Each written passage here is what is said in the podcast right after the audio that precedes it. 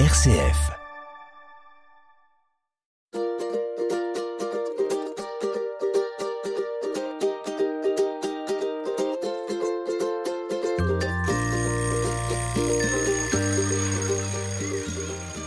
Communication positive entre parents et enfants. Méthode très stricte du parent normatif et la méthode laxiste qui fabrique des enfants rois. Il existe un rapport gagnant-gagnant. C'est celui-là dont vous allez nous parler ce matin, Karine. Bonjour, Karine. Bonjour. Alors, dire des choses, déjà, on est dans la communication, ça on l'a bien senti. Et en plus, l'intérêt, c'est que cette communication, elle devienne positive. Elle aille vers quelque chose de construit. Finalement, c'est ça qui est intéressant. Oui.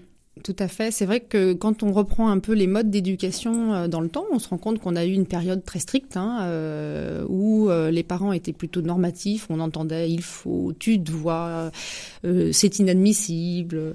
Et, et, puis après, on a eu Dolto qui nous a fait Carlos. Donc, voilà, c'est ça. avec, on va pas dire peut-être des enfants un peu rebelles et parfois avec un manque de cadre. Et c'est vrai que quand j'interviens dans les écoles, je me rends compte que les enfants qui ont un comportement difficile, hein, je dis bien les enfants qui ont un comportement difficile. Et, non pas les enfants difficiles, ouais, c'est ouais, ça parce qu'on on va trop vite, je pense, euh, sur cette conclusion. Les enfants qui ont un comportement difficile sont souvent des enfants qui cherchent du cadre. Mhm. Et c'est vrai que le cadre, euh, certains parents ont l'impression que ce sont des limites, hein, donc ils veulent pas limiter l'enfant. En fait, le cadre, c'est rassurant. Est-ce qu'il n'y a pas non plus de la part du parent, euh, on dira que la pire des choses, c'est mon enfant ne va pas m'aimer. Je ne pose pas de cadre parce que mon enfant va me détester. Il y a, il y a cette angoisse quand même parentale. Sûrement. Sûrement, c'est un petit peu comme dans le management des adultes. Hein. Il y en a qui ont l'impression que pour être un bon manager, il faut être aimé par son équipe. Et on se rend compte que souvent, les bons managers sont des gens qui ont euh, bah, une bonne euh, une bonne dose entre un bon relationnel, une écoute active, mais qui savent donner du cadre. Hein. Mhm. Et un enfant mm, qui a du cadre, finalement, est rassuré et, et il aime ses parents. Alors que quand on n'a pas de cadre, on fait des bêtises, on se fait toujours gronder.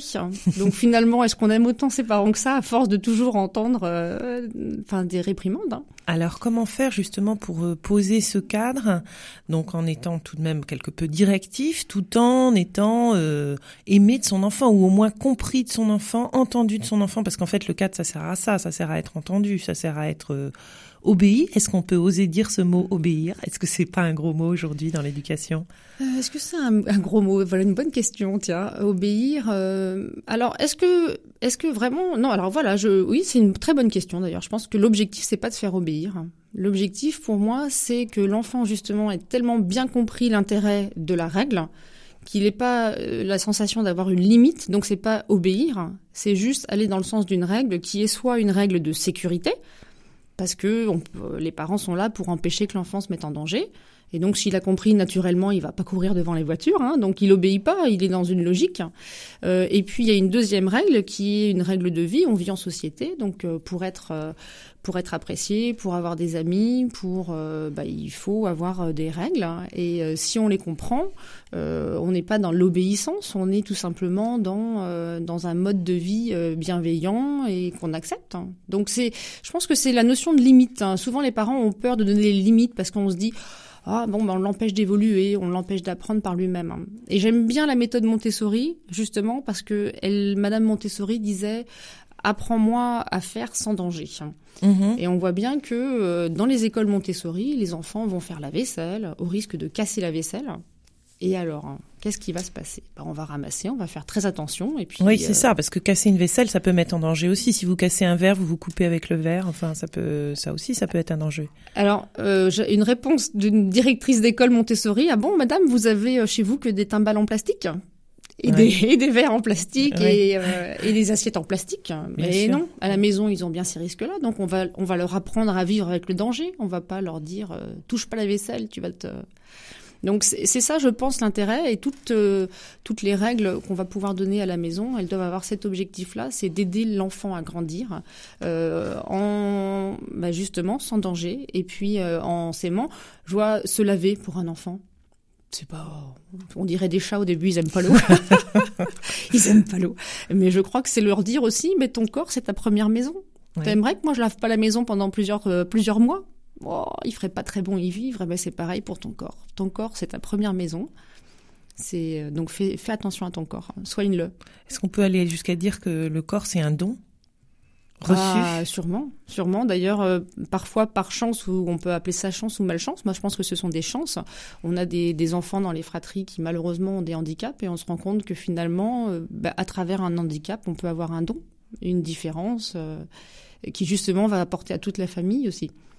Donc faire attention à son corps, quel qu'il soit, et avec son ce don qu'on nous a donné, parce que quand on est aveugle, on va développer d'autres d'autres savoir-faire, d'autres d'autres aptitudes. Hein. Donc oui, le corps, on l'utilise, aller à 10%.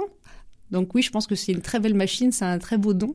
De ses capacités, 10% de ses capacités. Ouais, C'est terrible. Hein. Et en même temps, c'est formidable parce que ça, c'est, je vais dire, dans le développement de l'enfant, c'est quelque chose. Est-ce que tous les matins, ils savent se dire qu'elle changeait, quoi? J'ai mes deux bras, mes deux jambes et et je j'ai un corps en bon état, enfin un corps euh, qui marche, quoi, qui fonctionne. Alors bah, c'est vrai que c'est pas si simple que ça, surtout qu'on est dans l'ère de l'immédiateté. Donc les parents sont toujours dépêche-toi, tu vas me mettre en retard. Ah ça ça fait partie aussi des choses qu'il faut faut qu'on aborde ce matin. C'est vrai cette mauvaise habitude des parents d'être dans le normatif et dans le tu. Tu vas me mettre en retard, t'es nounouille, euh, t'avances pas, t'es feignant. Voilà, non, c'est pas l'enfant qui c'est son comportement qui est pas adapté au moment présent. Donc euh, ça c'est aussi des règles importantes de communication euh, bienveillante. Hein. Il y a beaucoup en ce moment de livres sur la communication positive et la communication bienveillante avec les enfants et je pense que c'est aussi important. On a été dans une période où on était très euh, très castrateur. C'est pas les règles qui sont castratrices, c'est plutôt parfois les, les mots. La façon dont on les utilise. Parce que vous êtes bien d'accord, euh, la règle c'est important. Euh, la règle c'est primordial. Et à l'école, on voit bien qu'on remet de la règle. On remet des règles dans les écoles où il y a des soucis, on remet du cadre. Alors après, je pense, tout à l'heure, je faisais le parallèle avec les adultes. Je pense qu'il faut faire attention. Un enfant est un enfant.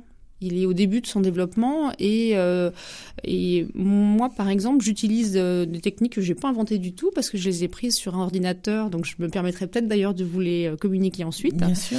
Euh, ce sont des, des, petites règles qui sont sous forme de dessin avec les horaires précis. Un enfant, on sait qu'il peut pas euh, comprendre plus de cinq consignes en même temps. Oh, bah déjà cinq en même temps, ça me paraît énorme. Et en communication, on dit qu'il faut en donner qu'une à chaque fois bah oui. aux adultes. c'est ce que j'ai entendu voilà. effectivement. Alors, vous, pour vous dire que pour nos enfants, on est terrible. On leur donne en général beaucoup trop de consignes. Il faut que tu t'habilles à telle heure vite, que tes chaussures soient propres, ta culotte aussi, et que tu bien changé, que tu l'aies mise dans le la, vaisselle. Allô. Et les dents. voilà. Et en plus, il y a les dents. Et en plus, il y a les dents. Donc voilà, et il faut que les parents se remettent un petit peu à leur place, c'est-à-dire même nous, on sait très bien que pour qu'une une communication passe bien, il faut une seule consigne en même temps et on en donne trois tonnes à nos enfants. Euh, en plus, souvent, bah, ils savent pas très bien lire. Ils, savent, ils ont une mémoire euh, qui est sélective parce qu'ils sont en pleine découverte du monde. Hein. Donc, euh, ils ont du mal à se concentrer tellement il y a de, de sources d'information et de plaisir. Mhm. donc, c'est vrai que la petite méthode de je mets sur le frigo ou dans la chambre de, de mon enfant le petit planning de son de sa journée, c'est fabuleux, quoi. Par dessin, c'est ça ah, dans votre. C'est génial.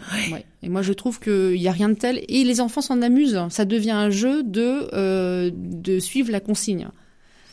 Alors quand on a cinq enfants, comment on fait? On met, on met euh, des dessins dans toutes les chambres. Est-ce que ça se multiplie à l'infini ah, Ça se multiplie à l'infini parce que finalement, on fait quasiment, euh, hein, on est des petits robots quand même, même nous. Hein, le matin, on fait quasiment toujours les mêmes choses.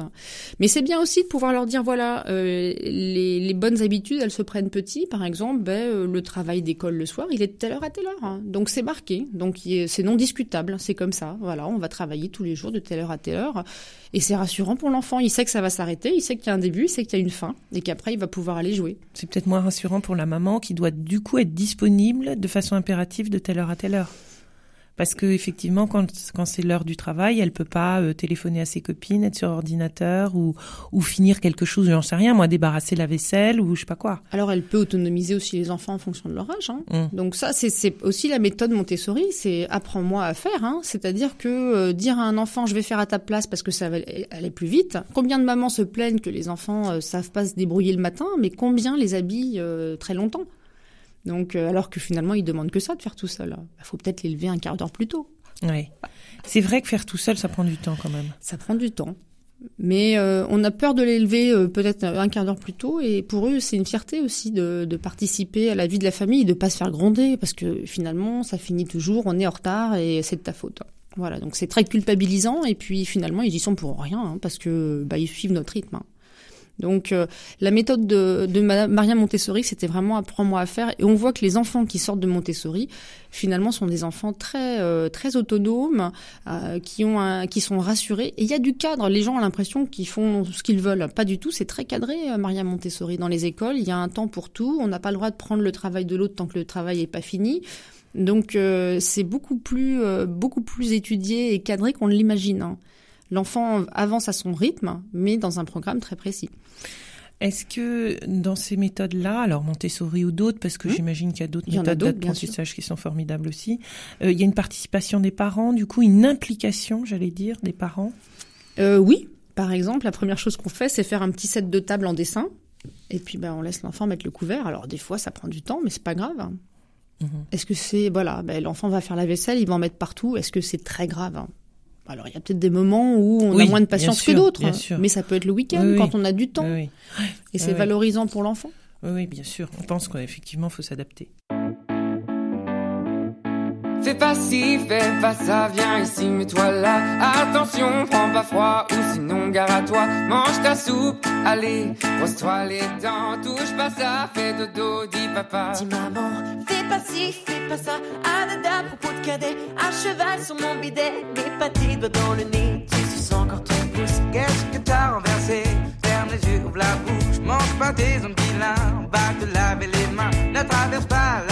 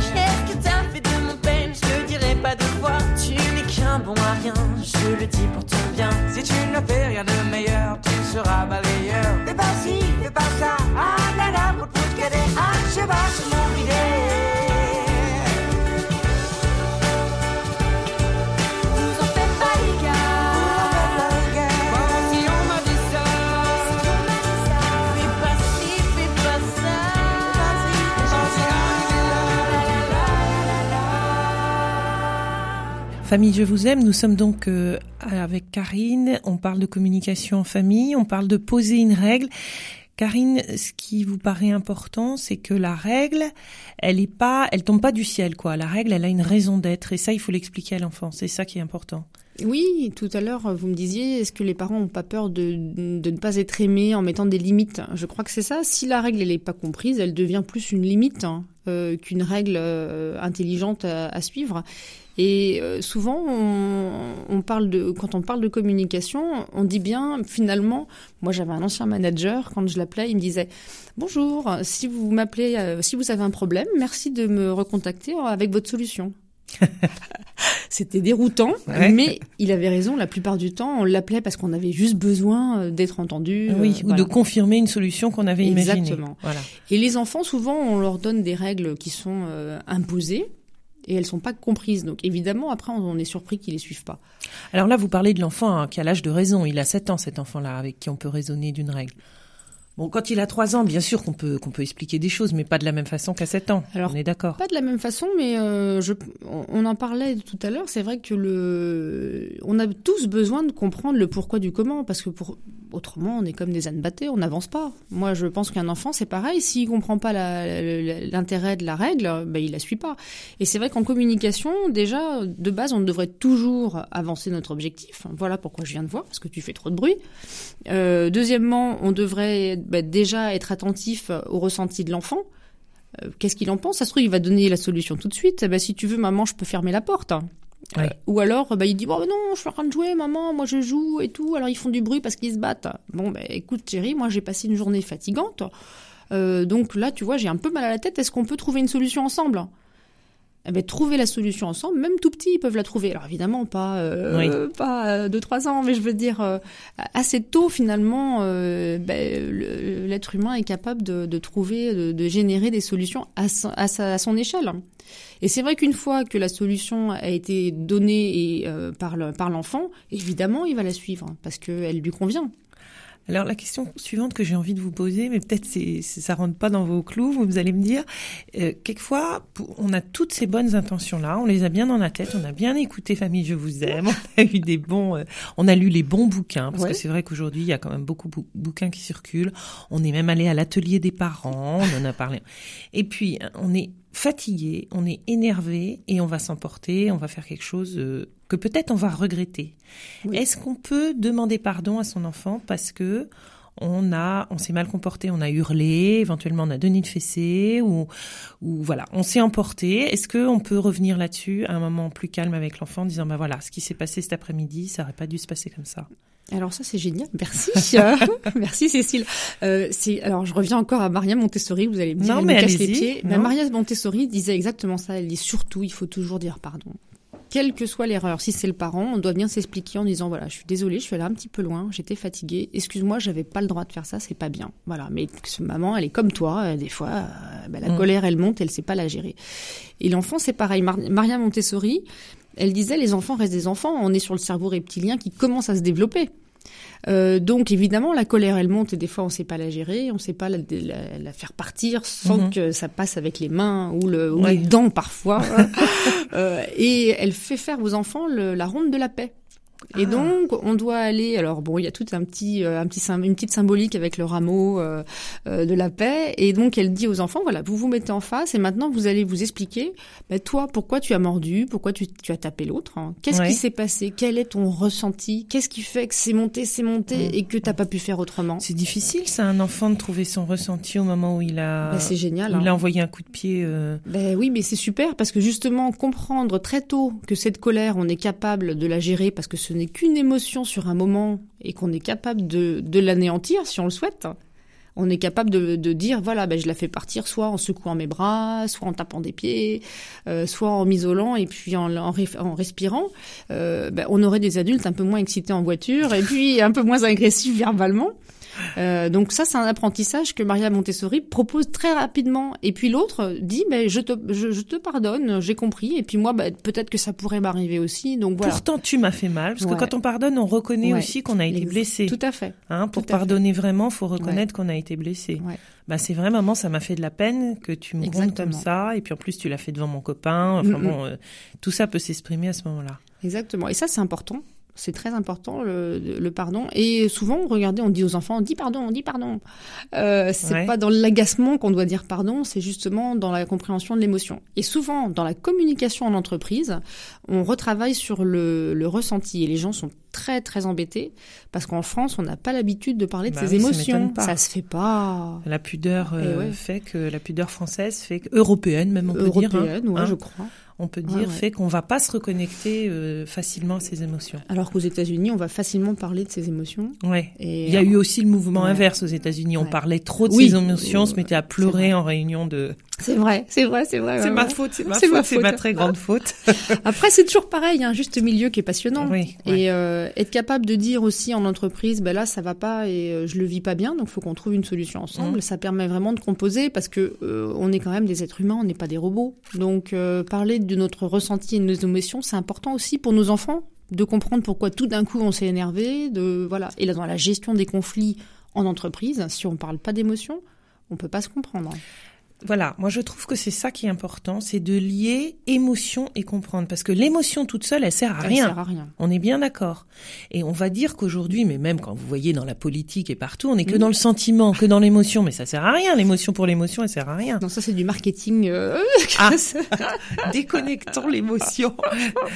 D'accord, ça c'est du marketing. Ouais, non mais ben, on vrai. utilise l'émotion pour faire bien, mais après, euh, en effet, quand elle est sincère, hein, euh, c'est magique parce que l'autre la ressent de toute façon. Voilà, on- euh, un enfant, il est tout à fait capable de voir que sa maman, elle s'est énervée parce que voilà, et, voilà, il y a un moment où bah, elle est fatiguée et puis Mm. bah, elle, euh, hein, ça arrive à Puis tout l'enfant, monde. il est naturellement dans la protection parentale. C'est-à-dire qu'il Oui. va vouloir protéger son parent de toute façon. On voit malheureusement même des enfants qui ont assisté à des à des scènes entre leurs parents et à des qui vont jamais ils veulent la raconter. Je veux dire quand il y a Non. des histoires de divorce, c'est des choses ah mais non non non, euh, Mm, mm. mon papa est très gentil maman parce que ils veulent les protéger Oui, bah oui, parce que le parent c'est celui qui construit l'enfant quand même, faut quand même pas l'oublier, c'est ça. exactement. Donc c'est vrai qu'il faut qu'on soit force de force d'exemple et même dans les règles. hein. Combien de fois on voit les parents, euh, il faut pas faire ci, il faut pas faire ça, ils le font. Ah, les gros mots, euh, c'est un bon exemple ça. Qui ne l'a pas fait? Il y a une, il y a une petite vidéo qui circule sur les, sur les réseaux sociaux qui est très très drôle où une petite fille, on lui dit qu'on la branche à un détecteur de mensonges. Alors en fait, on la branche à rien du tout. Elle a juste une, une casserole sur la tête ou je sais pas quoi. Et on lui fait dire quels sont les, les plus gros gros mots que ta maman dit. Et c'est très drôle parce qu'elle finit par dire un truc incroyable. Je vous la conseille sur, sur internet, c'est très intéressant. Donc effectivement, ils sont des éponges de toute façon, nos enfants. hein. Même nos émotions non dites, ils les ressentent. Bien sûr. hein. Donc autant les donner, autant les dire et dire bah, excuse-moi, voilà, je me suis laissé emporter et c'est pas bien. Devant, moi je te dis qu'il faut pas te laisser emporter par ta colère et moi je le fais. Donc euh, excuse-moi. Et si on veut être cohérent et congruent, il faut qu'on aille au bout de Congruent. Alors ouais. ça, on pourra, on pourra faire une prochaine émission, tiens, sur la congruence, que j'aime beaucoup ce, ce thème-là. C'est vraiment magnifique. Alors, euh, attention aux émotions transmises aux enfants aussi.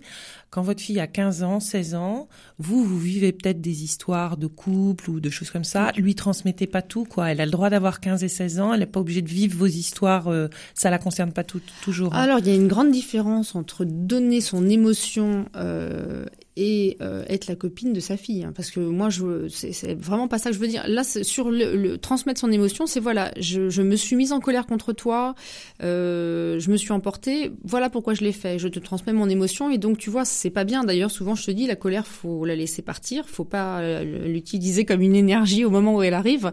Voilà, euh, tu comprends, bah, maman, elle est comme toi. Hein, bah, des fois, elle, elle rate, hein. elle rate dans son contrôle. hein. Mais par contre, en effet, alors là, je, je suis d'accord, il y a des parents qui, euh, à l'adolescence, ont l'impression de, notamment dans les divorces, hein, euh, vous devez en voir pas mal.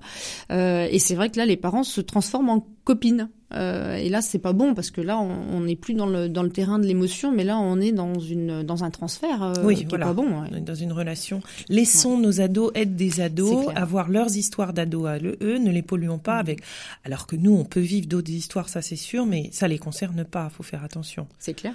c'est clair. Et c'est pareil, oui, oui, même dans les, euh, quand on dit aux ados, bah, écoute, non, moi je veux pas que ton petit copain vienne dormir à la maison et que nous on est en famille recomposée et que euh, on a déjà emmené euh, peut-être plusieurs personnes à la maison, bah, c'est sûr que c'est pas congruent non plus. Donc euh, c'est vrai qu'il faut qu'on soit aussi force d'exemple. Très bien, ça c'est important de le dire. Donc les enfants petits, ils se construisent euh, à la maison d'abord. C'est vrai que quand ils sont plus petits, parce que là on est parti sur les ados, mais quand ils ont 7-8 ans, ben, ils vivent beaucoup plus à la maison que nos ados. Bien sûr. Et donc, on est responsable d'une ambiance, d'une communication intérieure à la maison qu'on qu'on- voilà, dont ils sont comptables vraiment. Tout à fait, tout à fait. Et euh, je reviens parce que si on finit, je voudrais revenir Voilà. vraiment sur cette fin. C'est vraiment parents, donner du cadre. C'est bienveillant, c'est rassurant. Et quel plaisir pour un enfant, soit de vous montrer qu'il est capable d'être dans le cadre et de vous faire plaisir, et de comprendre quand il dépasse le cadre qu'il se met en danger, ou alors que bah, va être dans le dans le faux et que bien sûr il sera, il aura des problèmes euh, sociaux, enfin sociaux si on peut dire, puisque euh, les règles c'est aussi euh, euh, la, la bienveillance et le bien vivre ensemble. Tout à fait. Voilà. D'ailleurs, euh, leur première expérience de vie commune, à la crèche ou à l'école, ils voient bien qu'il y a- il y, a besoin d'une règle. Voilà, il y a des bien. règles. Apprenons à la maintenir à la maison. Merci beaucoup, Karine. De Merci rien. pour ces, petites choses pratiques. Vous aviez dit qu'il y avait quelques thèmes. On peut trouver aussi sur Internet le carnet de bord de la famille, par exemple. C'est ça qui, Oui, qui oui, fait oui. sortir les, les petites images qu'on peut coller. C'est très sympa.